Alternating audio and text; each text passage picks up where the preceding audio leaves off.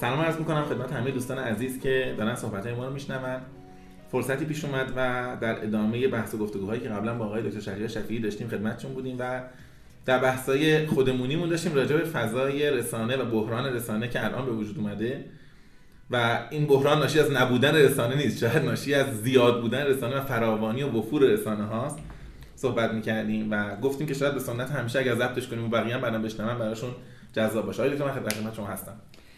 عرض سلام و احترام و ادب بسیار دارم حضور شما مهندس شعبان علی و تمامی اعضا و دوستان خوبمون در دانشزار متمم. من این واژه دانشزار رو با عزتون به کار بردم چون من مثل درختزار و گلزار و لاله‌زار یک دانشگاهی میدونم متمم رو که داره به شکل خودرو و خودجوش درش این بحث اندیشه‌گرایی و اندیشگی رشد میکنه و همینطور درست میره جلوتر و من اینو نسل سوم دانشگاه در ایران میدونم و امیدوارم که از نوع متمم ها در ایران بیشتر و بیشتر بشه. من سیستم دانشگاهی کشور برصد خیلی بهش امیدوار نیستم و اون چیزی که به عنوان سیستم دانشگاهی من میشناسم در این کشور ربطی الان به موضوع گفتگومون نداره، ولی خب بنابر فرمایش از دلیلی که میگی که چنان بعد نماز بخونی که گویی آخرین نماز توست، ما هم نمیدونیم آیندهمون چی میشه. اینو من بگم که از الان تا مثلا چیزی بوده 15 الی 20 سال دیگه آن چیزی که به عنوان دانشگاه دوستان میشناسن و میدونن و درش سر میزاش سر صندلیاش رفتن نشستن درس خوندن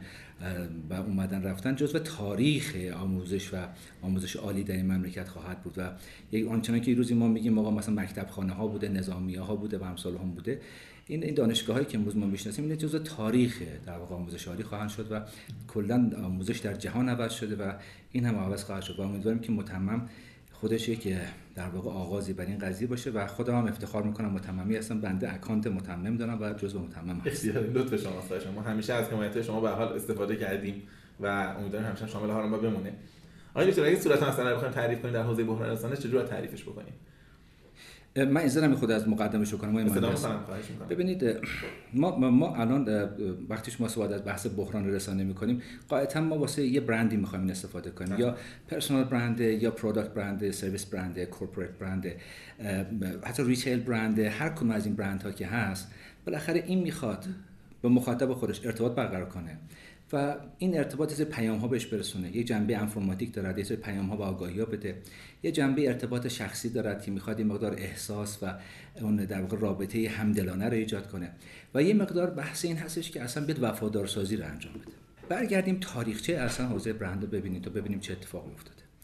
بیگمان مثلا در دهه 70 در غرب میگم این برندینگ از خاک برندسازی، از خاک در واقع کیفیت رویید.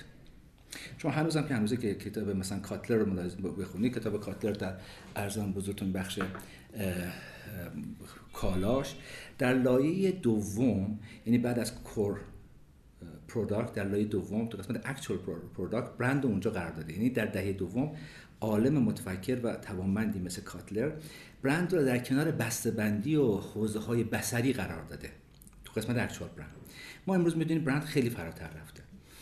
خود جناب آقای کاتلر هم بعداً این دیدگاهشون عوض کردن. در دهه نخست 1300 میلادی، یعنی 2000 به بعد، نزدیک 2010 اینا، یک کتاب ایشون با کوین لینکلر که از متفکران اصلی حوزه برند در جهان است نوشت و گفت people no more buy products they buy brands. مردم دیگر پروداکت نمیخرن، محصول نمیخرن، برند میخرن. این خودش از دیدگاه خودش دست برداشته. هرچند بماند که هنوز در دانشگاه ما همون کتاب دهه 70 آقای کاتلر تدریس می شود. اینم از در واقع کاهلی بنده و همکارانم هست که نمیشینیم این دیدگاه‌های جدید رو چکار کنیم، به این مطرح کنیم و بحث کنیم. از اون خاک رویید. خیلی زود تبدیل شد به یک دونه اثر، شبیه مثلا شبیه مهر شد. این که من میدونم برای اگه سطح خاصی از اتکاپذیری، ریلایبلیتی، سطح خاصی از ارزش، ولیو، سطح خاصی از کیفیت، perceived quality، اگه اینا رو میخوام یک نوع خاصی از یک المان، یک دونه در واقع ارزان بزرگتون که نشانی، یک لوگویی هست که من اونو میگیرم بهش اطمینان دارم که کجا هست. آنچنان که مثلا شعار هیلتونی که it doesn't matter where you are as long as you're in Hilton، مهم نیست کجا هستید وقتی تو هیلتون هستی. این نشون دهنده این که یک نوع اتکاپذیری وجود داره. هر جای دنیا بریم من دیگه مطمئنم تو هیلتون که هستم این امکانات رو دارم. خب بعد از اینکه این کم کم تبدیل شد به یه شورت کات، به نشانه کیفیت، نشانه اتکاپذیری، مباحث هویتی در میان اومد که استفاده از برخی از این برندها امتداد من بود، امتداد نشان دادن من بود. اینجا از بحث مبادله سلف کانسپت و خودانگاره خیلی استفاده میشه. تئوری‌های اونه که وقتی من میخوام به دیگران بگم من کی هستم، من نمیتونم تابلو آویزون گردن کنم بخورم بکنم بگم که من دکتر شهریار شفیعی هستم، متولد فروردین 1349، پی‌اچ‌دیم در بازار بی و برند هستش، منم 4 تا فوق لیسانس دارم، به دکترا دارم. اینطوری من این که خیلی بی‌ربط است. من کاری که باید بکنم این هستش که با ماشینم، با ساعتم، با طرز گفتگوم، با دوستایی که دارم، با محل زندگیم، با لباسی که می‌پوشم، با اینها نشون بدم که من به چه چیزایی اعتقاد دارم. آیا مثلا من واقعا مثلا ملی‌گرا هستم، یا اینکه خیلی آدم هستم که مثلا اینترنشنال فکر می‌کنم، یا من باید با اینها نشون بدم. از پرچم روی میزم، از نوع ادبیاتی که به کار می‌برم، غیر از این نمیشه. و من به جای اینکه از خودم تعریف کنم من کی هستم، با کنشم، رفتارم اینو بگم. در زمانهای قدیم وقتی آدم می‌خواستن این کارو بکنن، می‌رفتن یه دونه فیل می‌گرفتن شکار می‌کردن، این آجشو می‌ذاشتن تو خونه‌شون، یه دونه ببر شکار می‌کردن مثلا گردنشون. اینطوری می‌شدن که اون پهلوان، اون جنگاور، اون شکارچیه اون قبیله. امروز روز که دیگر فیل و ببری باقی نمونده، من اون توانمندی‌های خودم رو دیگه، من در جنگل زندگی نمی‌کنم که اونها رو توسط اون اشیای حیوانی یا طبیعی نشون بدم. من امروز با پروداکت‌ها در جنگلی از محصولات زندگی می‌کنم. حتی اندازه ماشین من، اندازه خودروی من، همه اینا، بدون که من هیچ کدوم بخوام تقبیح کنم، اصلا نه، هیچ کدوم من تقبیح نمیشه، هیچ کدوم بالاخره اون نیازی که طرف می‌خواد بودن خودش رو نشون بده و امتداد شخصیتش نشون بده. اونجا که فیکه اون ایراده، ولی اونجا که واقعیه خب درسته. تلاش می‌کنه درسته. من آدمی هستم که به ایرانی بودنم افتخار می‌کنم. هر کیم با هر جایی فکر میکنه این تفکر عقب افتاده مال یه سری دایناسوره، من مخالفتی با تفکر ایشون ندارم، ولی بنده به عنوان یه ایرانی حق دارم به ذات بوم خودم افتخار کنم و حق برای خودم میدونم که از ایرانی بودنم دفاع کنم. و تو تمامی جاهای دفتر منم این آثار ایرانی بودنم رو شما میتونید ببینید. این میشه قسمت هویتی برند. جلوتر که میره این بحث هویت اضافه میشه با بحث کیفیت، اضافه میشه بحث اتکاپذیری، اضافه میشه با اینکه یک دونه در واقع شورتکاتی ایجاد میشه، یک دونه اون مهری که من گفتم شبیه مهر کیفیت هستش که من دیگه نمیخوام بین هزاران مثلا نوشابه و مثلا اینا بگردم ببینم کدوم نوشابه خوبه، کدوم سس خوبه، کدوم دستمال کاغذی خوبه. جمع میشه تقریبا یه پدیده‌ای به وجود میاد، تو رقابت بهش میگیم اکسپریانس. و برندها از هویت فراتر میرن و سعی میکنن اکسپریانس واسه طرف ایجاد کنن، یعنی وارد زندگی فرد میشن. یعنی تا به حال من به عنوان مصرف کننده سراغ کیفیت میرفتم، من به عنوان مصرف کننده به اضافه کیفیت، به اضافه کمبود زمان میرفتم، میشد اون آرمه که اون انتخاب کنم که دیگه وقتم تلف نشه. من به عنوان مصرف کننده سراغ یک محصول برندی میرفتم که هویت خودم نشون بدم. حالا در اثر رقابت اینا سراغ من میان، اینا میخوان بیشتر در زندگی من حضور پیدا کنن، بنابراین سعی میکنن واسه من تجربه جدیدی درست کنن. میان تو موبایل من، میان تو اپلیکیشن ها رو درست میکنن، میان واسه من امکانات جدید درست میکنن. حتی همین هتل هیلتون که گفتم میرم، میاد انواع اقسام رستوران ها، رستوران مدیترانه‌ای، رستوران شرقی، رستوران مثلا کوبایی، رستوران اینا رو درست میکنه که من همون هیلتونی که خیلی کلاسیک بود حالا سعی میکنه اکسپریانس ها و تجربه مختلف واسه من درست کنه. و برندها سعی میکنن نه کاملا 360 درجه، ولی از اون زاویه تنگ خودشون در بیان و حضور بیشتری در زندگی تجربه. چجوری میشه تعریف دقیق تر علمی کرد؟ مثلا حس میکنیم که مثلا این برند برامون تجربه ایجاد کرده، تعریف مشخصی وجود داره روش که مثلا بتونیم تعریف متفق القولی بخوایم بگیم یا نه، یا همین حسی که ما داریم همینه؟ من فکر کنم این حس خیلی کمک کنه، چون موضوع انقدر جدیده که هنوز ما حتی کتاب مشخصی در اکسپریانس برندینگ نداریم. شاید سالهاست که ما داریم توی زمین تحقیق و گفتگو میکنیم. میشه حسش کرد. کسی که سواری خودرو مدرن میشه میفهمه که تجربه سوار شدن خودرو یعنی چی، سوار شدن بنز میام یا هر ماشین دیگه، ولی تعریفی مثلا شاید نشه اونطوری بساط آکادمیک راه گرم براش. این تجربه که میفرمایید درسته، ولی تجربه تقریبا همون پرسیفت کوالیتیه. علاوه بر این چیزی اضافه میشه که این شما ماشین سوار میشین، بعد میبینید براتون یه دونه کریدیت کارت اومد، بعد میبینید که براتون یه دونه مثلا مسافرت فلان جا که رفتین چون ماشین بی ام و دارید فلان تخفیفو گرفتید، بعد میبینید همین هتل میشه گفت خلق تجربه. یعنی اینکه برند سعی میکنه سهم بیشتری در ذهن و زندگی من داشته باشه بر شما در زندگیشون بده میکنه. ادامش به کجا میرسه؟ ادامش که امروز دیگه معنی لایف استایل میده. درسته، یعنی برندهای قوی هستن که میتونن لایف استایل طرفو تعریف کنن. پس تجربه در اوجش میتونه لایف استایل باشه، بنابراین میاد دیگه واقعا سعی میکنه 360 درجه، یعنی سعی میکنه در تاچ پوینت های مهم به زندگی طرف حضور پیدا کنه. مثلا واسه حوزه اینترتینمنت سعی میکنن حتما یه چیزی داشته باشن، مثلا میبینه که همین خودروها سعی میکنن توی یک فیلم اصلی باشن. نمونهش همین فیلم اسپکتر یا انواع اقسام فیلم‌های 207، مثلا فیلم ارزم بزرگتون که اسکای فال و اینها که در واقع هستش، سعی میکنن که این کارو در واقع انجام بدن با اگر خودشون یک دونه پلتفرم تفریحی ندارن، در پلتفرم تفریحی دیگران حضور پیدا کنن. انواع برندها یا شما رو در حوزه‌های ارزشی جهانی، سبز بودن، کار کودکان، تبعیض زنان، اینا همراهی کنن. سعی میکنن در مباحث این گونه در جاهای مختلف شروع کنن. حالا شاید بحث امروزمون نباشه، ولی یه روزی بشیم در مورد پشن برندینگ صحبت کنیم، یعنی اون جاهایی که برندها وارد میشن و تو حوزه‌های ارزشی عاطفی فرد، طوری که یه بازی کاملا برده، یعنی هم برنده کار خوب کرده، هم با مخاطبش رابطه خوب برقرار کرده، هم ارزش‌های جهانی، ارزش‌های منطقی اون فرد رو به شدت روش در واقع سرمایه‌گذاری کرده. درسته؟ خب این مقدمه رو من گفتم. حالا برگردیم اون دوباره همون دهه 70 میلادی که من دارم میگم، از طرفی شبیه هست اینا با همون دهه 70 خودمون اینجا، هیچ ربطی نداره واقعا، فقط شاید یه کوئینسیدنسی همزمانیه. ولی وقتی ما میگیم دهه 70 میلادی، شبیه اونو ما این وردیم تو دهه 70 خودمون که جنگ تموم شده، ما تازه داریم وارد رقابت میشیم. نه که دهه 70 تازه وارد رقابت شدن، ولی رقابت دهه 70 دیگه تو غرب سنگین شد. یادمون باشه که تا سال 45 در سال 45 میلادی جنگ تموم شده بود و دهه 50 که هیچی، تا دهه 60 میلادی فقط آمریکا داشت تولید میکرد، میریخت تو اروپا، بقیه دنیا چون تولید در جهان وجود نداشت. دهه 70 که کم کم خود اروپا به تولید میرسه، ژاپن وارد عرصه رقابت میشه، شروع میکنن کشورهای مختلف وارد رقابت شدن. خود ایران هم در دهه 70 که در واقع میبینه که در زمان پهلوی دوم یهوی رشد صنعتی پیدا میکنه، حضور پیدا میکنه، حتی کالاهای ما به کشورهای اطرافمون مثل برف، مثل کفش ملی اینا صادر میشد، حتی کفش ملی به اروپا صادر میشه. بنابراین دهه 70 که بازارهای خودش سخت میشه و در اون زمان هنوز به شدت اصلا مارکتینگ که هنوز برندینگ به معنی امروزش به وجود نیامده، تبلیغات محوره. بنابراین استفاده از روش‌های تبلیغاتی میکنه.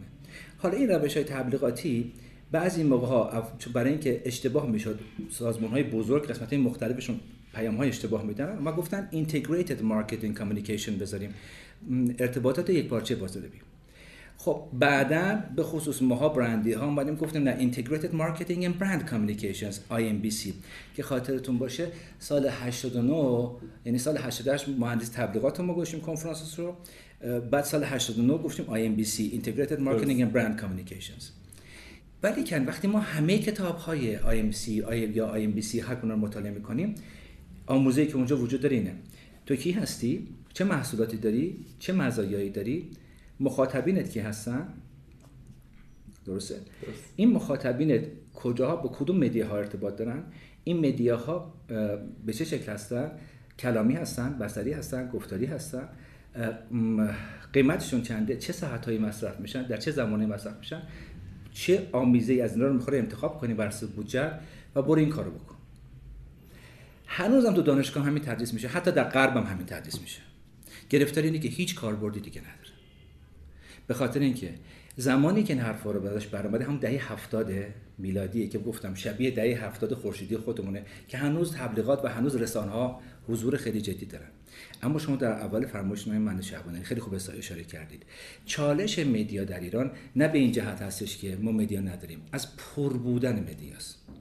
تعداد پیام‌های تبلیغاتی که در نیویورک و پاریس افراد دریافت میکنن چیزی بین 11 تا 13 هزار پیام تبلیغاتی. خودتون استاد بنده هستین و آدم بسیار توانمندی در حوزه‌های روانشناسی، به خصوص قسمت کاگنیتیو. شما میدونید که اصلا بالای 1500 تا 2000 تا پیام اگه کسی در حوزه تبلیغات بگیره، بقیه‌اش اصلا دیسمیس میشه، اصلا گرفته نمیشه، در واقع میشه گفت عملاً و پدیده روانپریشی اطلاعات به وجود میاد، طوری که اصلا دیگه طرف جمع‌حل هضم اینها رو نداره و عصبی میشه. در تهران ما آمار دقیق نداریم، بقیه شهرستانا که من اصلا ندارم، در تهران برآورد بنده و کاملا میتونه اشتباه باشه و مسئولش با خودم، این آماری که من میگم مسئولش با شما متمم نیست و بازم دارم میگم برآورد بندم کامل نیست، ولی بین 5 تا 7000 تاست. و معنیش اینه که شما آمار پیام‌های تبلیغاتی که دارین میگیری که همش تیزر نیستا، یعنی شما تو خیابونم رد میشی، انواع این مبلمان شهری و سردرها و اینا داره بهشون پیام تبلیغاتی میده، تا اینکه مثلا به تلفن یه جا زنگ میزنی و پشت اون تلفنم داره براتون تبلیغات میخونه. این پیام‌ها که میاد دیگه اولا جذب نمیشه.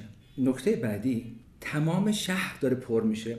طوری که شما مثلا تو پاریس باشید، شما یک پاریس تو کل شهر یک جای 2 متر در 2 متر خالی نمیبینید، یا تبلیغات یا خود مردم گرافیتی نوشتن. واقعا هیچ جای خالی در شهر نیست، هیچ جای خالی در شهر نیست، چون کل شهر به معنی سکوی تبلیغاتی بزرگه و اینقدر ملأ تبلیغات هست که شما واقعا عصبی میشید. نکته بعدی، اساسا رسانه غالبی وجود نداره. یعنی ما یه زمانی هستش که یه شبکه 1 و 2 سیما بود، بعد اومد شبکه مثلا 3 بهش اضافه شد، بعد 4، بعد مثلا همین الان شبکه‌های داخلیمون بالا 20 خورده‌ای هستن. همین الان برنامه‌ها خیلی متنوع هستن. اگه ماهواره‌ها رو حساب کنیم که واقعیتی که وجود داره، هر کی هم می‌خواد منکر باشه از هر ورکانی جایی به نظر من داره میگه ما سیاس، و بعد حساب کنیم که چقدر ایرانی‌ها در فضای مجازی هستن. آماری که داریم آمار دقیقی نیست، دوباره برابر میشه ایرانی‌ها بین 3 تا 5 ساعت در فضای مجازی و سوشال نتورک‌ها هستن. شما خودتون شاید آمارتون از من دقیق‌تر باشه، من در تحصیل بفرمایید. و بعد این سوشال نتورک‌ها به ذات رسانه‌های متکثر پولارال هستن. یعنی شما در رسانه صدا و سیما صحبت می‌کنید، میگید بستگی به ضریب نفوذ برنامه مثلا 8 میلیون نفر الا نمیدونم 50 میلیون نفر بستگی برنامه داره نشستن دارن نگاه می‌کنن. ولی شما در یک رسانه سوشالی که وجود داره، درسته که مخاطبت شاید خود گزیده تر باشه، به شرطی که اون رسانه رو واقعا شما ساخته باشید و پرداخته باشید بعد از مدت‌ها سال‌ها کار، ولی شما اصلا نمیدونید و خیلی زود هم اونجا به انباشتگی میرسه. انباشتگی یعنی چی؟ من این مثال میزنم، مثلا این خانم‌ها دیدین که شوی خونگی میذارن، دفعه اول میگن وا چه خوب بود، چرا ما زودتر شروع نکردیم. دفعه دوم میگن مثل دفعه اول نبود، ولی دوستان باز اومدن تعریف کردن. دفعه سوم میگن نمیدونم چرا خیلی دفعه چهارم پر میشه، به خاطر اینکه هر کسی شعاع همسایگی داره، از اون شعاع همسایگیش مثل چاه عمیق شروع میکنه آب کشیدن، بعدش شروع میکنه محیط اطرافو چا کردن، در واقع خشک کردن و بنابراین اون منطقه بعد از مدت منطقه مرده میشه و اصلا مخاطب شما دیگه اونجا دیگه به ملع رسیده، پر شده.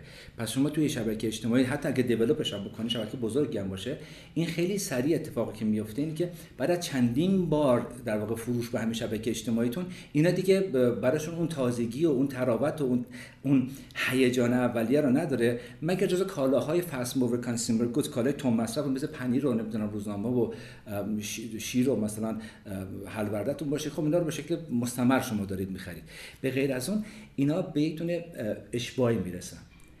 خب من این هم پشت سرم دیگه اطلاع دادم، الان این رو شکل بدم بهش. ما در برندسازی امروز فقط نمیتونیم کیفیت محور باشیم، پس اینکه کیفیت خودش باعث فروش میشه کافی نیست. ما میخوایم تو زندگی طرف مقابل حضور پیدا کنیم، برای این قضیه ارتباط لازمه. حوزه فیزیکال کشوری مثل ایران که مغازه ها، که فروشگاه ها، که مال ها بسیار گران هستن و ما اجازه حضور تعداد زیادی نمیده. ما نمیتونیم به راحتی بگیم که آقا بنده یوهوی در تهران میخوام 50 شعبه بزنم. این یعنی میلیاردها پول، یعنی پولی که اساسا توجیهی ندارد. درسته؟ پس حتی که 50 تا فضای فیزیکال هم داشته باشم کافی نیست برای اینکه بتونم خیلی خوب با مخاطب ارتباط داشته باشم. میمونه فضاهای رسانه‌ای، فضاهای ایونتی و فضاهایی که منم بخوام مدام درش مثلا فستیوال بذارم. اینا اینجا که پاریس نیستش که شما هر روز فستیوال و هر روز این صدا داشته باشی.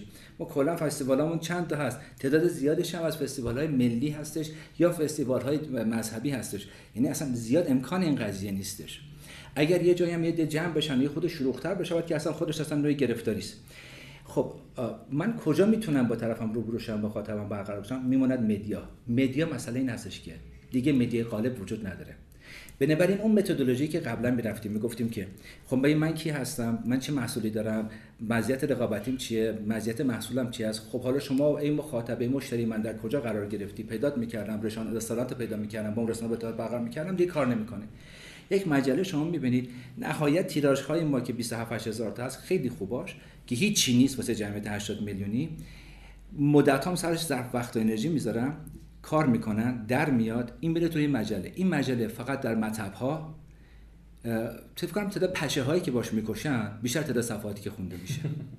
میره تو مطب‌ها، میره تبدیل میشه به این که مثلا چگونه باش مثلا شیشه ها رو بشورند و شبیه، و فقط سرفصلا اینا خود دیده میشون میره. افراد مطالعه نمیکنن، نگاه نمیکنن. صدا و سیما به هیچ وجه جایگاه قبلی خودش رو از نظر مخاطب و ذریب نفوذ نداره. هیچ رادیویی هیچ برنامه‌ای نداره، حتی برنامه‌های ماهواره‌ای که مثلا یه زمان یه سریالی خیلی مطرح میشه، یهو می‌بینید تبلیغات نزدیک به اون خیلی مطرح میشن، با افول اون سریال یا طولانی شدنش، عوض شدن هنرپیشهش، هر چالشی یهو میفته. به شکل موج‌ها فد، به شکل FAD میاد بالا، رسانه مطرح میشه میره. یه رسانه به خاطر مثلا شور و شوق زمان انتخابات یا مباحث سیاسی خود پررنگ‌تر میشه، یه خود خونده میشه، دوباره خونده نمیشه. فارغ از اینکه اصلا تمایل به خوندن ایرانی ها چی شده، تمایل استفاده به رسانهشون تقریبا یه حالت هدویستیک یا تنوع طلبانه پیدا کرده، از این رسانه به اون رسانه، از اون رسانه به اون رسانه، به ویژه در شبکه‌های اجتماعی. اون وقت اتفاقی که میفته اینه که من اصلا نمیدونم کجا باید برم مخاطب خودم گفتگو برقرار کنم، یعنی بحرانی پیدا میکنم که حتی وقتی بهترین محصول و بهترین مثلا منطق و بهترین حتی کانتنت ایجاد رابطه عاطفی و ایجاد رابطه منطقی دارم، نوع ارتباط چالشم از کجا، من چطوری با طرف بخوام ارتباط برقرار کنم. داشتن یک سبدی از رسانه‌های کارآمد و افکتیو الان چالش اصلی همه برندهای ماست. من خدمت شما مهندس شعبان علی آف دی رکوردز بگم، بانک های قدری ایرانی تقریبا بودجه‌ای که دارن، چون خودم باشون در ارتباط بودم، مشاورشون بودم در حوزه برندسازی، قریب به سر رقم است، قریب به سر رقم است بانک های خوبمون. اما وقتی که نزدیک به 100 میلیارد تومان یک بانک در سال تبلیغات کرده برای برندسازی خودش، شما در پایان اون سال حتی هم 5-6 تا بانک در روز اول کشورمون، شما احساس می‌کنید هر کدوم 100 میلیارد هزینه واسهشون شده؟ هرگز همچین احساسی نمی‌کنید. اگه با حدود 100 میلیارد یه بانکی نتونسته این تفاوت ذهنی رو واسه من شما ایجاد کنه، بانکی که چند هزار تا شعبه داره، بانکی که شما هر روز می‌بینید، بانکی که پشتیبانی‌های خیلی زیادی از صدا و سیما و بقیه جاها داره، این برای من شما نتونسته تمایز خاصی ایجاد کنه، نتونسته ارتباط برقرار کنه. یک شرکت، یه بانکی که کل سرمایه‌اش 50 میلیارد و 10 میلیارد نمیرسه، بماند که بخواد 100 میلیارد تبلیغ کنه، این تکلیفش چیست وقتی با اون حجم پول نشده؟ مسئله اینه که اساساً با حجم زیاد و کمیت زیاد بودجه تبلیغاتی مسئله برندینگ دیگه قابل حل نیست. آنچنان که خیلی جاها مثلا تو افغانستان به نتیجه رسیدن که افغانستان راه حل سیاسی نظامی ندارد، هر چقدر بجنگیم اونجا جنگ بیشتر نهادینه میشه. این هم ما به این نتیجه رسیدیم که تبلیغات دیگه راه حل بودجه‌ای ندارد. اولا خب نمیشه که بدون مایه فتیله، یعنی بدون تبلیغات نمیشه. من در برندسازی هر چقدر گفتیم تجربه پایه است، هر چقدر گفتیم اجنس استایل، هر چقدر گفتیم برسه اتکاپذیره، یه مقداری ارتباط میخواد، یک نوع از کامیکیشن، برند کامیکیشنی میخواد. اما موضوع این هستش که این آمیزه ارتباطی که میخوام بیارم بدون پول نمیشه، ولی با پول زیاد هم مسئله حل نمیشه، چون هر چقدر پول میریزیم توش این اتمام نداره و اون اثر بخشی رو نداریم. نمونهش بانک‌های کشور با این همه امکانات و با این همه توانمندی، با نزدیک به 100 میلیارد هر کدوم هزینه، ما اصلا احساس 100 میلیارد نمی‌کنیم. از هر کی بپرسیم مثلا بودجه اینا، ما اصلا نهایتاً 1/10 این نظر میده. درسته؟ تمام عدد ارقام میگم که مسئولش بنده هستم و همینجا میگم که امکان داره بعضیش چی باشه، خیلی دقیق نباشه. خب در این فضا ما شما چه راهکاری الان تو ذهنتون میرسه یا به ذهنتون میرسه که چه خطاهایی ما الان داریم؟ من مثلا اولین خطا اینه که اولا همچنان همون باور داریم که بودجه یک شاخص پیش بینی کننده نسبتا مناسب و دقیق از موفقیت یک عملیات برندسازی در حوزه تبلیغات. فکر کنم اینو خیلی قبول داریم. یعنی بخاطر یک میگن طرف خیلی راحت، من خیلی جا شنیدم میگن ما برای برندسازی هزینه کردیم، ما فقط برای تبلیغاتمون مثلا عدد گذاشتیم و معتقد همین به تنهایی نشون میده که خیلی اتفاقی مهم افتاده یا خواهد افتاد. خب اینا اولین موردی که شما میگید پیش‌فرض نادرستیه. پیش‌فرضش به شکل نامتقارن درسته. نامتقارن یعنی اینکه اگر شما کاهش بدیم بودجه رو شکست می‌خوری، ولی اگه افزایش بدیم موفق الزاما نمی‌شی. بنابراین این پیش‌فرض رو به شکل نامتقارن باید قبول کرد. یعنی ما قبول بکنیم ما احتیاج به حداقل از بودجه تبلیغات داریم، ولی اگه به همون شیوه‌های دهه 70 بخوام تبلیغات اون انجام بدیم، الزاما با 10 برابر کردنش هم قضیه حل نمیشه. درسته؟ و این اولین مسئله. اولا خیلی خوب از نظر هنوز افق ذهنی در دهه 70 هستن.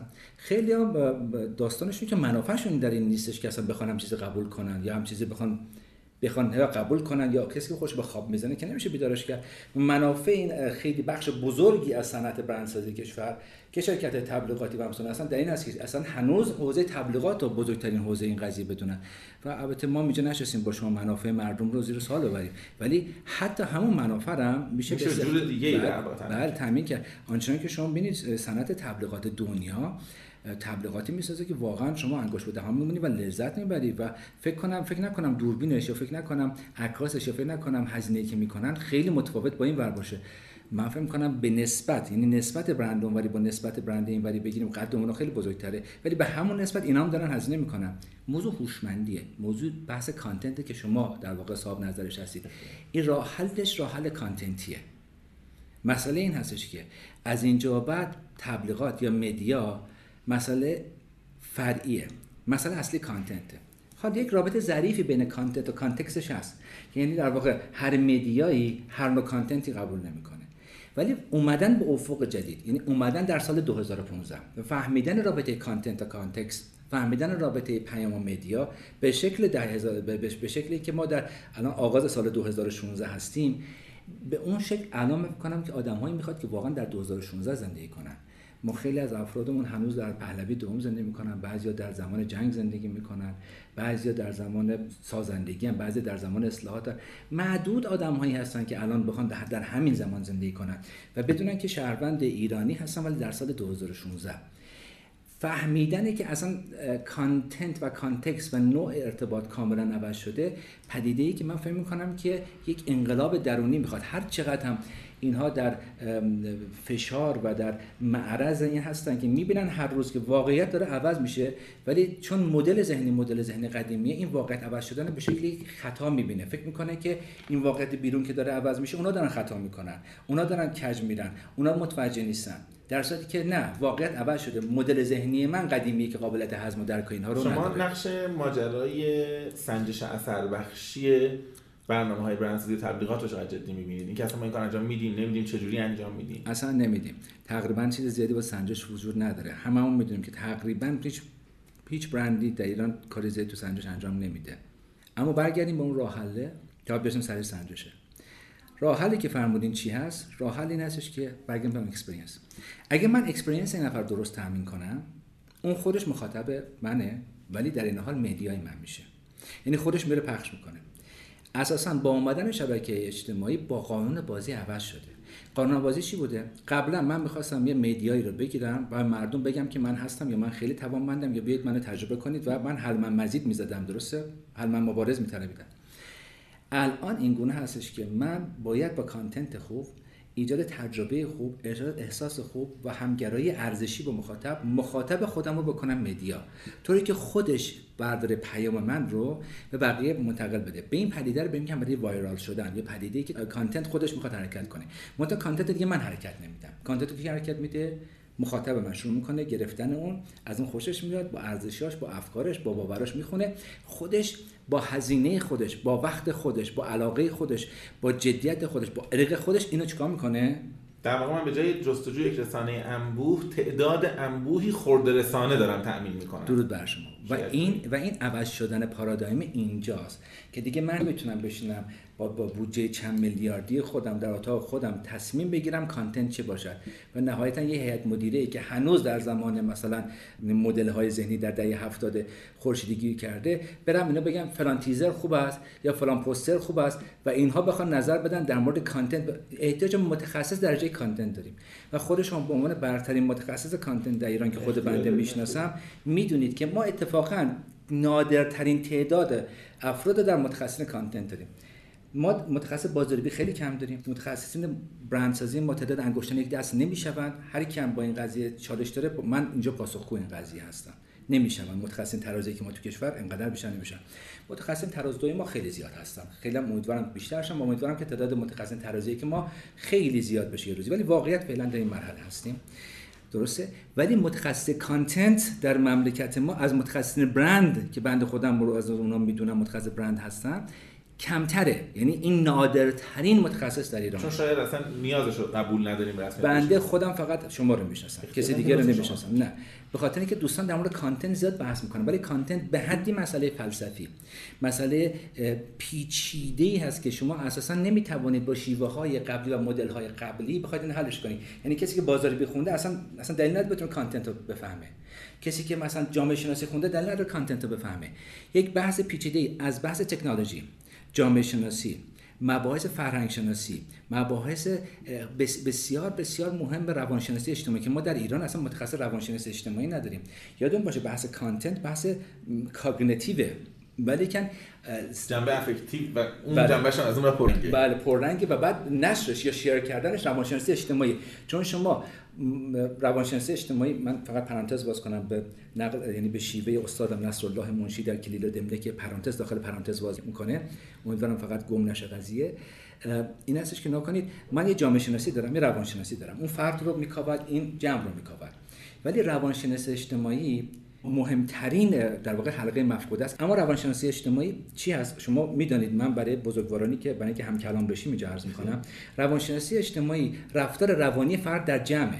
چون روانشناسی کلیت رفتار طرف رو نگاه میکنه ولی خیلی نگاه در جمع نمیکنه، درسته که روانشناسی اجتماعی نگاه به روان فرد ولی در جمع میکنه.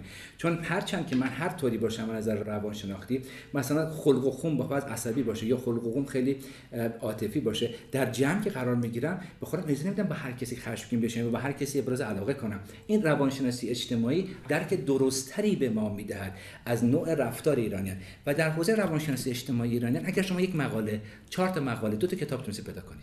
در مورد جامعه شناسی ایران چیزهایی هست، در مورد روانشناسی ایران ما چیزهایی داریم، ولی در مورد خود روانشناسی اجتماعی در ایران آقای مهندس شما، من خواهش میکنم به من چیزی یاد نشون بدید من بتونم برم مطالعه کنم. هیچی نیست.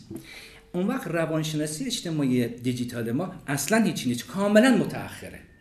درسته؟ ما می‌بینیم در دنیا هم شاید خیلی خیلی جدیده و بله ما می‌بینیم پدیده‌ای که مثلا یک نفری چون با یک سری آدم‌های با قیافه‌های عجیب غریب عکس میندازه، یهویی همه جا پیگیر میشه، طوری که پلیس میره دستگیرش میکنه.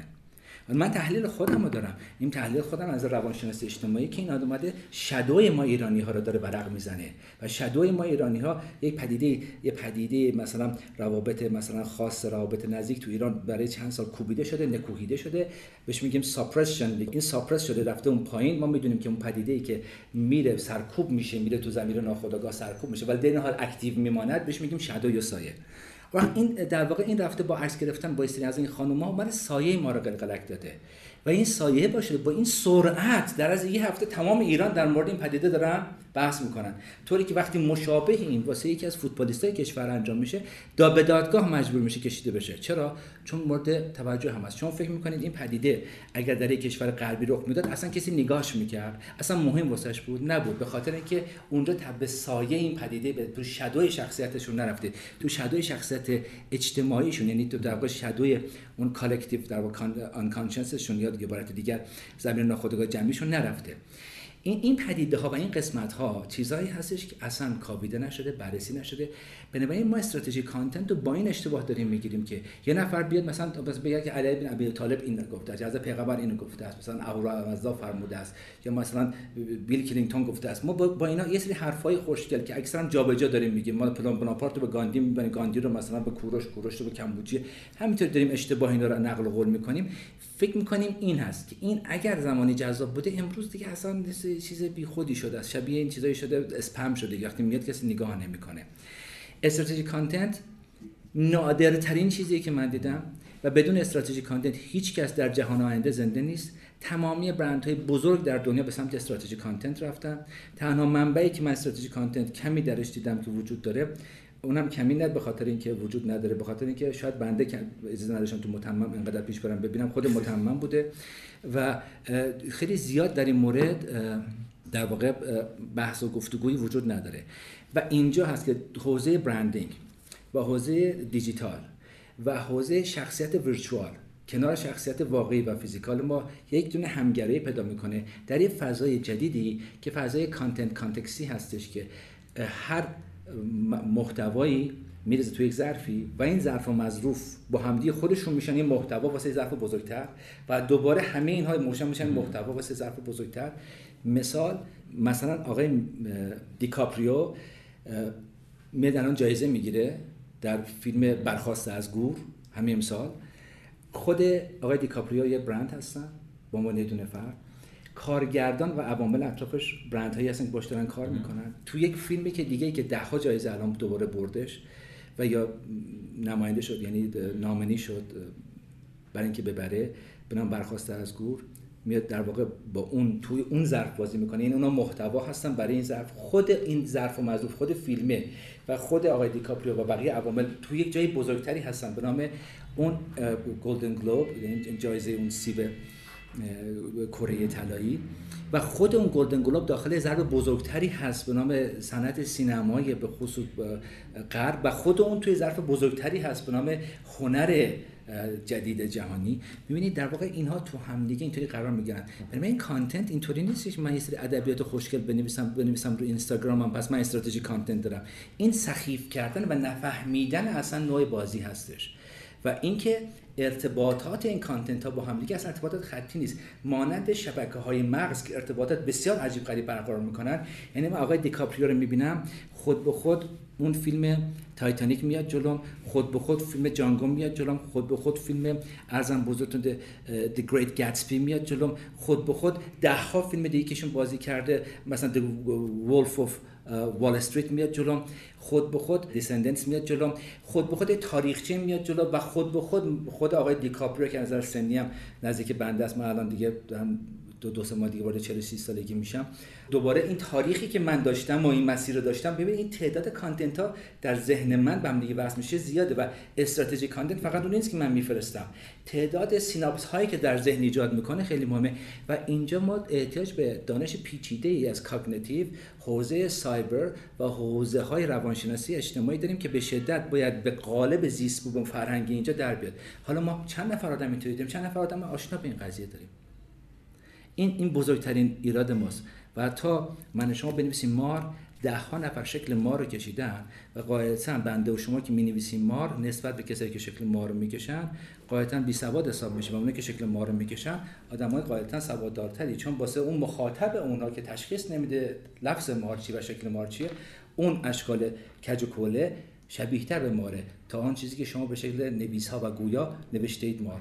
اینگونه می‌شود که اون وقت افرادی الان راه میافتن و حوزه‌های شبکه‌های اجتماعی رو در بهت میگیرن، اکثرا توانمندی این کارو ندارن و بس بچهای اکثرا بچهای آی تی هستن و اینجا چیکار میکنن من اصلا نمیفهمم حضور اینها در این موضوع چی هستش.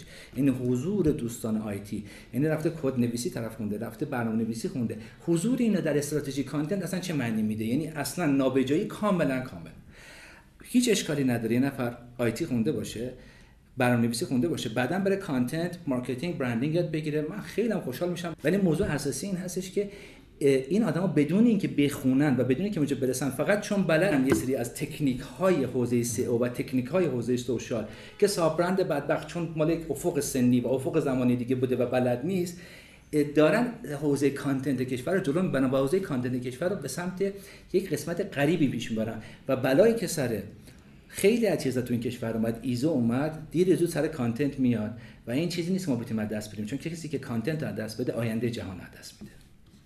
من نمیدونم شما تا چه حد با این موافقید، ولی واسه خودم که فکر می‌کنم که شاید یه مسئله‌ای هم که هست پارادایم ذهنی ما باشه، مثلا اصلا کانسپت سگمنتیشن، بخش‌بندی بازار که بازاریابی فکر کنم دههاست روی این بنا شده. نمیدونم شما اینو قبول دارید یا قبول ندارید، خوشحال میشم که توضیحشو برای من بدید که من احساس میکنم شاید امروز اصلا سگمنتیشن مخاطب ذاتاً خیلی بی‌معنا باشه به خاطر همون پدیده‌ای که شما فرمودید که پیچیدگی‌ها خیلی زیاده. یعنی من یه زمانی اگر در حوزه خودرو بودم میدونستم که شما احتمالاً چه خودروهایی دیدید و به چه ترتیبی دیدید و من کجام. امروز شما ممکنه دقیقاً 50 تا قطعه محتوا تحویل گرفته باشه ذهنتون، دیگری هم همون 50 تا تحویل گرفته باشه، فقط به ترتیب متفاوتی تحویل گرفته باشه. دو تا آدمی که نشستن روبروی من دقیقاً یه سری اطلاعاتو گرفتن با ترتیب متفاوت، دو تا آدم متفاوتن. من فکر کنم شاید این حوزه که در تکنولوژی وجود داره که امروز میگه که ما بیایم هر آدم مستقل ببینیم، چون ما برودکاستینگ رو داشتیم قدیم الان ابزارهای نروکستینگ داریم که به هر آدمی جدا کست کنیم و اطلاعات بدیم، ولی با همون ذهنیت داریم سعی می‌کنیم در واقع یه ابزار برودکاستینگ جدید و قوی‌تر داشته باشیم. نمیدونم شما این فضا رو قبول دارید یا نه، بهش فکر کنید. حالا ما تو متمم خیلی مشکل داریم. یعنی من یه مثال بزنم، ما درد خودم دارم میگم. ما در متمم نگاه مثلا به سطح دانشجو داریم، سطح دانشجو الان دقیقاً همشون مثلا 30% مشخص خوندن، به ترتیب متفاوتی خوندن. میخوام بگم ساده این شکل الان میگه رفت چیز دیگه خونده هیچی. با هم میرسن یه مسئله رو میبینن، علاقه‌شون یا بی‌علاقگیشون، جذب شدن یا نشدنشون، تحلیل کردنشون، درکشون هم یه فرق داره. این دیگه حالا فکر کنید اون حالتی که طرف یه چیز دیگه خونده، یه بک‌گراند دیگه داره، حسابی هست، این چه حالتیه؟ نمیدونم اینو باید در برندسازی دید. اصلا کی باید بیاد جواب بده که ما در این فضای جدیدی که دیگه برودکاستینگ نداریم، کدوم دانش، کدوم حوزه، چه کسی میخواد ما رو راهنمایی کنه که چجوری باید با مخاطب رابطه برقرار کنیم؟ خب یه گفتگو با شما مهندسی هستش که آدم اصلا خیلی خوشحال میشه و سر ذوق میاد.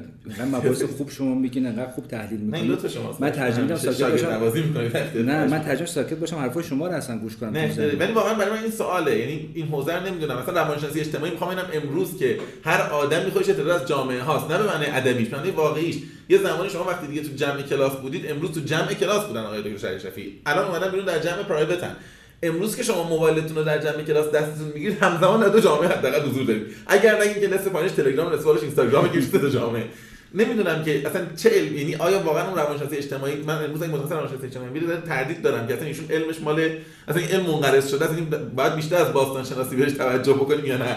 این سوالو نمیدونم اصلا چه کسی در کدوم حوزه جواب بده، چون فکر کنم علمای دیجیتال که فعلا در واقع تکنولوژیشون خیلی زیادتره، اون علمام که هنوز کلا دنیای دیجیتال به عنوان یه مودی که اومده و موجی که اومده است، ان شاءالله خدا به زودی رفعش میکنه و به هر حال به همون دنیای سابقی که ما سوادش داریم برمیگردیم.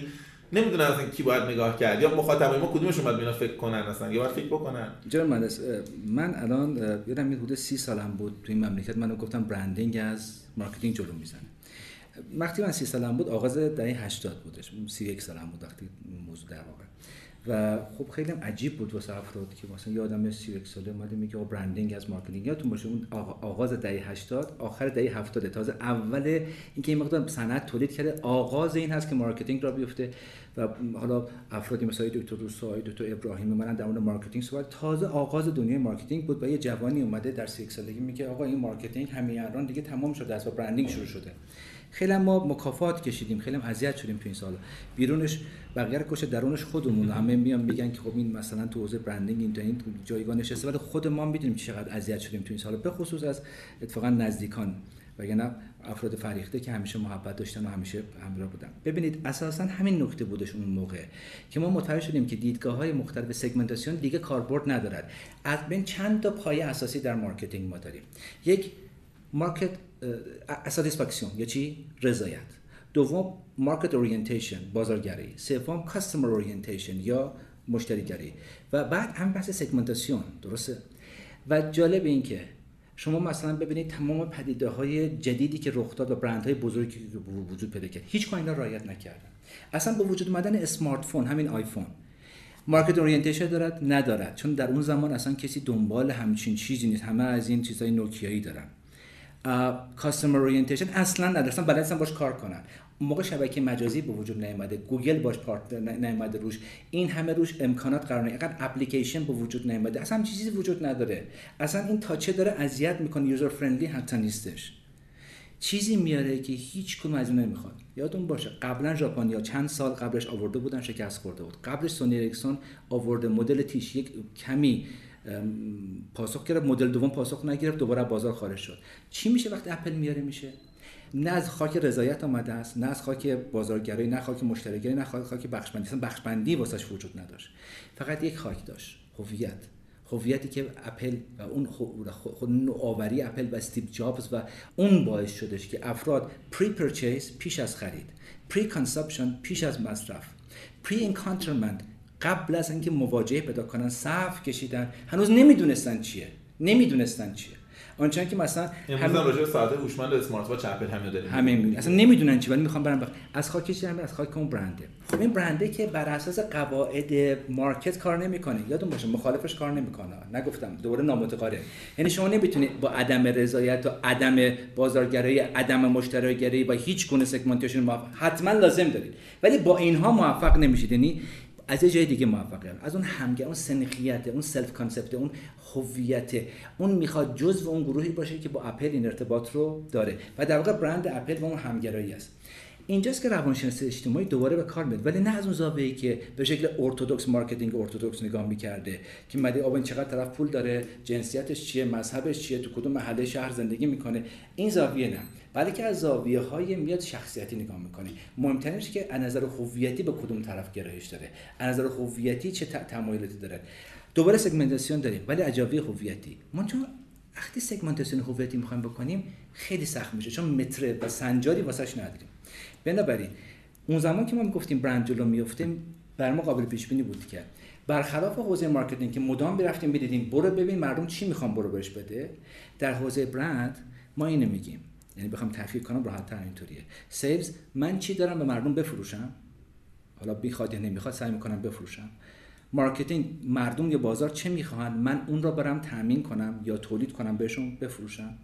برندینگ رو ما اینطوری ترجمه میکنیم، من چی دارم که به درد بازار بخوره و اون بخواد. ولی دقت کنید از من شروع میشه، یعنی از هویت من شروع میشه، پس باید از من در بیاد، فیک نمیتونه باشه، کاملا باید آتنتیک اوریجینال باشه، با اون ارزش ها مبانی من در میاد، ساخته میشه. وقتی که ساخته شد اتفاقی که میفته میره تو مخاطب، خود مخاطب مرتبطش سعی میکنه جذب کنه. برند اگه من درست فهمیده باشم خودش نیست که مهندسی میشه، فرایند عرضه و معرفی برندی که مهندسی شدنیه. درود بر شما. ذاتاً یه هویتی از من وجود دارد، درسته؟ بله بله، و من میام هویت‌های مشابه خودم رو جذب میکنم. یه خود شبیه مباحث کالتی، شبیه مباحث مسلکی، شبیه مباحث این گونه مباحث باوری است که من میرم آدمای هم فکر خودم، آدمای هم جهت خودم، من عرضه میکنم چیز واقعی رو به آدمای همجهت خودم و اونا رو خودم چیکار میکنم. مفهومی که ستگادین مثلا توی کتاب ترایبش میگه ما دوباره قبیله داریم میسازیم و هر کسی ممکنه یه عالمه قبیله ساخته باشه و امروز ابزار قبیله سازی دیگه اصلا رئیس قبیله نیست، یعنی هر کسی میتواند پتانسیل یا بالقوه رئیس قبیله باشه دیگه، یا رئیس چند قبیله باشه. دقیقاً همینطوره. و برندها عجیب، ما برندینگ قبیله کجا داریم؟ مثلا هارلی دیویدسون. اوکی، منظورم نیست که همه هارلی دیویدسون در ایران دوست دارن، شاید خیلی دوست ندارن، ولی هارلی دیویدسونی ها هارلی دیویدسون رو دوست دارن و هیچ چیزی غیر از هارلی دیویدسون نمیخرن، حتی به چند برابر قیمت حاضرن پول برای هارلی دیویدسون بدن، ولی اون موتور بی ام و یا سوزوکی یا یاماها رو نمیخرن، چون همون هویت رو میخوان. موتور نمیخرن، هویت میخرن. بنابراین ما برندی ها از 15 سال پیش داریم چی میگیم؟ میگیم آقا شما یه هویت واقعی، اصیل، صادق و خدمت رسان درست کن که برد باشه، فقط خودت نبری، مشتریت هم ببره و این هویت مخاطب خودش رو در جامعه پیدا کنه. اون مخاطب در اثر تجربه مناسبش خودش به دیگران منتقل میکنه. با استراتژی کانتنت برو، استراتژی کانتنت تو بازار بریز، توی تبلیغاتت بریز، تو تیزرات بریز، تو شبکه‌های اجتماعی بریز، دوباره اون توسط مخاطب هم فکر خودت. تو در واقع خوراک درست می‌کنی برای مخاطبت که اگه می‌خواد تبلیغ کنه یا اطلاع رسانی بکنه بدونه چی رو باید برسونه. فقط تغذیه اونه، نه اینکه متقاعد کردن مخاطب دیگه الان نیست عملاً. بنابراین سیستم خیلی از حالت هرمی مارکتینگی که من میشستم بالا به بازار دستور زئوسی میدادم خارج شده است. برای که من خیلی دارم برند خیلی عالم مشارکتی است که من باید مخاطب خودم بدون از ارزشی نزدیک بشم. برندها هم دیدین که یه خورده حوزه ارزششون با مخاطبشون فاصله میگیرن، یهوی ریزش وحشتناک چی پیدا میکنن؟ مخاطب پیدا میکنن. یهوی مخاطبای طرف که تا دیروز میمادن به خاطر خطاهای ارزشی به راحتی ترک میکنن و میرن. تو ایران هم بارها این قضیه رخ داده. من فکر کنم برای امروز با توجه به اینکه ما اونورم یه تعهد در واقع بحث‌های برند شخصی داریم، اگر صلاح بدونید اینجا ببندیمش، ولی باز همچنان قول بگیریم دفعه بعد وقتی موقع. پس خودت جنببندی رو بفهم اینجا. بحث نکنید. جنببندی رو فکر کنم شما بگی بهتر باشه، ولی آره من فقط چند نکته که خودم حداقل یاد گرفتم چک می‌کنم که اگر اشتباه درک کردم حداقل همینجا اصلاح بکنم. ما اولین بحثی که داشتیم این بود که امروز یه جورایی بحران رسانه داریم و بحران رسانه ناشی از وفور رسانه است. بعد راجع به مدل ذهنی و مایندست حرف زدیم که هنوز معتقده که معیار موفقیت برندسازی اینه که من چقدر در ماشین برندسازی پول ریختم و راجع به این صحبت کردیم که حالا این پیش بینی کننده نیست، اول لازم است و چقدر لازمه، کجا لازمه، آیا پول بیشتر الزاما رابطه خطی با موفقیت در فضای امروز داره که دیدیم نداره. فهم شما اینطوری بود.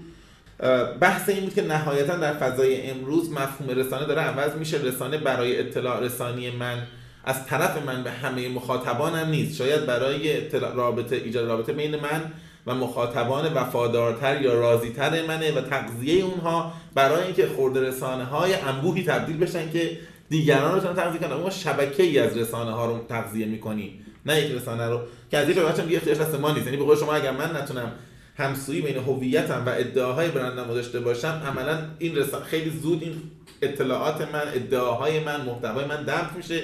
اگه همسو باشم ممکنه لایه‌ها این در واقع پخش و بره جلو. و یه بحث دیگه که اول بحثش و برای خود من خیلی مهم بود، بحث این که ما قدیم می‌دیدیم که برند داره سعی می‌کنه در فانکشنال باشه. یعنی اگر مثلا حالا من مثلا خودرو رو بزنم، برند میخواد خودروی خیلی خوبی باشه و این پیام منتقل کنه که من همه ذهنیت‌ها، انتظارات، خواسته‌ها و رویاهای تو رو از یک خودرو سعی می‌کنم برآورده بکنم. امروز برندم میخواد سهم‌خوایی بکنه از کل زندگی ما، میخواد بگه من اگر میخوای تفریحم بکنی باید یه جایی من بیفتی و اگر داری مثلا میخوابی هم یه جوری من دوست دارم دور و باشم، نزدیک بستر در حال باشم. و اسم اینو گفتیم در واقع حرکت از سمت برند، حالا من اینطوری میتونم اسم بذارم، از سمت هویت سازی روی فانکشن و کارایی به سمت تجربه گرایی، تجربه سازی و آخرش فهمید که اوج این میشه در واقع ساختن سبک زندگی که رویای برند اینه که بگه من تمام زندگی تو رو دارم میگیرم. نکاتی که من دیدم این بود و آخرین چیزی که من یادش بردم این بحث در اخیر شما که به نظر میرسه ما به یک نوع روانشناسی اجتماعی دیجیتال نیاز داریم که احتمالاً چون علم به هر حال همیشه با تأخیر حرکت میکنه و دانشگاه‌ها که ذاتاً اگه چیز منقضیشه میان اصلا رشتهش میکنه، اصلا تعریف دانشگاه یعنی بعد دیگه تاریخ مسائلش بگذره. من همیشه میگم که نمیدونم قبول دارید یا نه، میگم علم اگر سودزا باشه و سودآور باشه و سودده باشه که شرکت‌ها و مؤسسات مالی بزرگ نمیارن تو دانشگاه ارزش کنن، در داخل لابراتوارها آرندیا خودش رو روشن میکنه. دیگه اگر در واقع این گاو دوشیده شد و امروز دیدن داره خیلی جا اشغال میکنه به دانشگاه عرضه میکنه که یه عده دیگه‌ای که حالا بهها با دیدن تصویر گاو ارضا میشن و خیلی نیاز شیر و اینا ندارن برن سر کلاسش نمن صحبت کنن.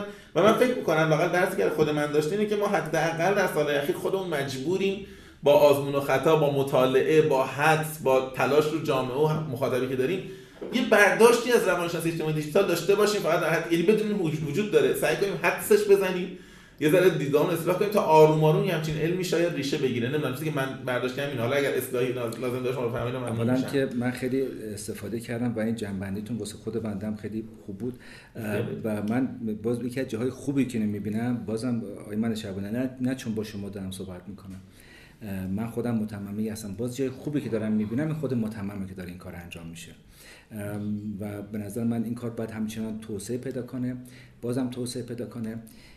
کمی ما داریم سعی میکنیم این کار رو انجام بدیم، چقدر توفیق حاصل پیدا کنیم خودمون نمیدونیم، ولی شتاب تحولات در بیرون های من انقدر زیاده که من فکر میکنم اگر یه متمم 10 تا بود ما تو حوزه برند چه تو برندتک چه برند اکادمی 10 تا دیگه هم بودیم بازم تکافون نمی‌کرد و بقیه دوستانی که تو این زمینه فعال هستن و حتما ید طلا و توانمند هستن و حتما از ما توانمندتر هستن اونا هم جمع می‌شدن. باز به نظر من این کار چندین سازمان بزرگه و با غفلتی که از این حوزه ها میشه من نگران هستم، نگران ترکمنچای‌های بعدی هستم.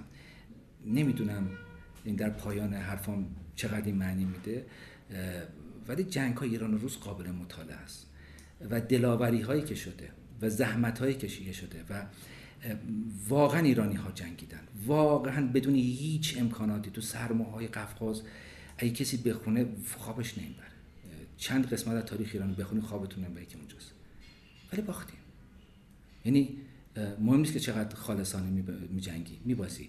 و من نگران ترکمنچای‌های اقتصادی هستم. برندها ما خوشحالیم درها باز شده دارن میاد، ولی این برندها دارن میان، منم خوشحالم که داره میاد، داره بازار رقابتی تر میشه، ولی موضوع فقط این نیست که ما چی داریم میگیریم، موضوع که چی واسه عرضه داریم. فقط تکنولوژی و نظر رقابتی از برندسازی هنوز در دهه 70 میلادی گیر کرده، صنعت اون که بماند چقدر آسیب خورده. یه خورده فضا واسه منی که خیلی دوست دارم پیشرفت کشورمون ببینم و حتی در این زمینه گاهی مثلا سعی میکنم خودم خوشبینی بدم، یه خود جلوی بنده هم مقدار تیره است. نه اگه بخوام تیره نمایی کنم، احساس می‌کنم تکنولوژی لازم رو نداریم واسه این جنگ و من فکر می‌کنم چند جا ما فهمیدیم تکنولوژی رو نداریم. یکی تو بندر گمبرون بود که انگلیس‌ها اومدن کمک کردن، بندر عباس از پرتغالیا درآوردیم. یکی اون زمانی که تو چالدران این تو پا خیلی صدا کرد و با علیرغم دلاوری وحشتناک که مثلا قزل باشا و صفوی‌ها اومدیم باختیم و تا اونور تبریز عثمانی‌ها جلو اومدن. یکی دوباره در چی در ترکمنچای که علیرغم همه شایستگی‌های ایرانی‌ها بالاخره ما بخش بزرگی از ایران عزیز دست داریم که هنوز هم هنوز داغ این قضیه بر ما هستش و من نگران هستم از اینکه در این جنگ‌های اقتصادی ما این بخشمون شکل نگرفته و با ارباب حوزه تجارت و اصحاب حوزه صنعت که صحبت می‌کنم، این عادت به یک آکواریوم می‌کردن و عادت به یک فضای غیر رقابتی کردن و عادت به این کردن یه مغازه را بندازن همون شب دخل بزنن. انقدر این نگاه زمانش کوتاه‌بینانه است که منو آزار میده و این نگرانی من لازم است. حالا من بخاطر اینکه در امید بخش تمام بکنم این خبر نه، حداقل دیدگاه یه سمت دیگه شو من بگم، باز اگر امیدوارم شما همراه باشید با این قضیه. من این خوشحالی که دارم همون بحث کانتنت که شما اشاره کردید، به خاطر اینکه به نظر میرسه الان که فضای دیجیتال در دنیا خیلی رشد کرده. من همیشه این اصطلاح زیاد به کار میبرم، میگم مثلا قبلا میگفتن دنیای حقیقی دنیای مجازی، یعنی خیلی وقتا فضای ویرچوال میگفتن، امروز واقعیت دنیا فضای دیجیتاله، دنیا مجازه، یعنی فقط بخش خیلی کوچیکی از مهندس شعبان علی یا کاتلر شهریار شفیعی آدمیه که اینجا هستن. این قسمت مجازی زندگی ماست، حقیقتمون همه اون چیزی که در فضای دیجیتال وجود داره و همین الان که ما حرف میزنیم شاید دیگه دارن حرفای دیگری از ما رو در دنیای موازی همین الان گوش میدن. خوشحالی که من وجود داره اینه که انقدر فضای دیجیتال توسعه سریع در دنیا بود که میزان عقب افتادگی برندها و شرکت‌های دنیا از درک این فضا تقریبا همه جا یکسانه، یعنی انقدر ما دور موندیم اونجا رو رفت. اینو از این جهت میگم که داشتم ترجمه‌شو نگاه می‌کردم، حالا دوستان که گوشتن متممی هم خودشون میدونن، میتونن سر بزنن به مثلا سایت کانتنت مارکتینگ اینستیتوت که برمیگرده سی ام آی، میگه که من لیدر در پلنتم، در کل سیاره زمین در حوزه کانتنت و راستم میگه لیدره، یا حالا مارکتینگ کرافتز جایی کار می‌کنن. من فکر کنم حتی با سواد متممی ما که هنوز خیلی بازم خودش فاصله داره با سواد جهانی، آدم می‌بینه حتی آدمایی که دارن کار می‌کنن اصلا جهانی هم خیلی جاها غلط دارن می‌فهمن. مثلا طرف میگه آقا میشن استیتمنت و مأموریت استراتژی محتوا چیه؟ بعد چیزی که توش میگه اصلا مأموریت نیست، میگه مخاطب پیدا بکنیم. بعد هرچی ما فکر کنیم آقا بالاخره مخاطب یه قصه است، مأموریت یه قصه است. اونها هم شاید خیلیشون از حوزه تکنولوژی اومدن به خاطر اینکه برندها در دنیا هم به دیر پذیرفتن. استثنا رو بذاریم کنار، یه جایی مثل رد بول، یه جایی خاصی که کوکاکولا که شناخته شدن میگه دارن سعی میکنن برند رو بفهمن و خیلی قوی. مثلا رد بول در کانتنت استراتژی کانتنتش خیلی قوی، میدونین که رد بول اصلا تبلیغات مبلمانی شهری ندارد، درسته، فقط حوزه نرمای کانتنت فوق العاده است. اینه که من الان احساس میکنم که شاید دقیقاً فرض کنید یه بازی شطرنجی بوده که بین شما بوده دیگه، آخرش بوده منم داشتم میباختم. به هر حال حالا بدشانسی یا خوششانسی اون بازی ها عوض شد زمینش، الان زمین جدیدیه که من و شما به یه اندازه نمیشناسیم مهرهاشو. شاید اینا به شما حالا ضمن این که در واقع محال و دوباره معنی فرصت هم نگاه کرد، چون من بازی قبلی که میدونم به حال است برنده نداشتم و اونجا اون بازیگرای خوب حوزه کانتنت و حوزه برندمون اینجاست که با دوباره اون شاید دوباره این فقط امید تلاش وجود داشته باشه که این افراد برن یاد بگیرن بیاموزن. شاید لازم باشه دوباره زمان دیگه هم دیگه وقت اون شاید ما صحبت کنیم که این قضیه باز بشه. حتما من بازم ممنونم که این وقت رو گذاشتید و امیدوارم که فرصت بشه این بحث رو هم ادامه بدیم. باعث افتخار من خواهد. خیلی ممنونم. از شما سپاسگزارم. خدا نگهدار.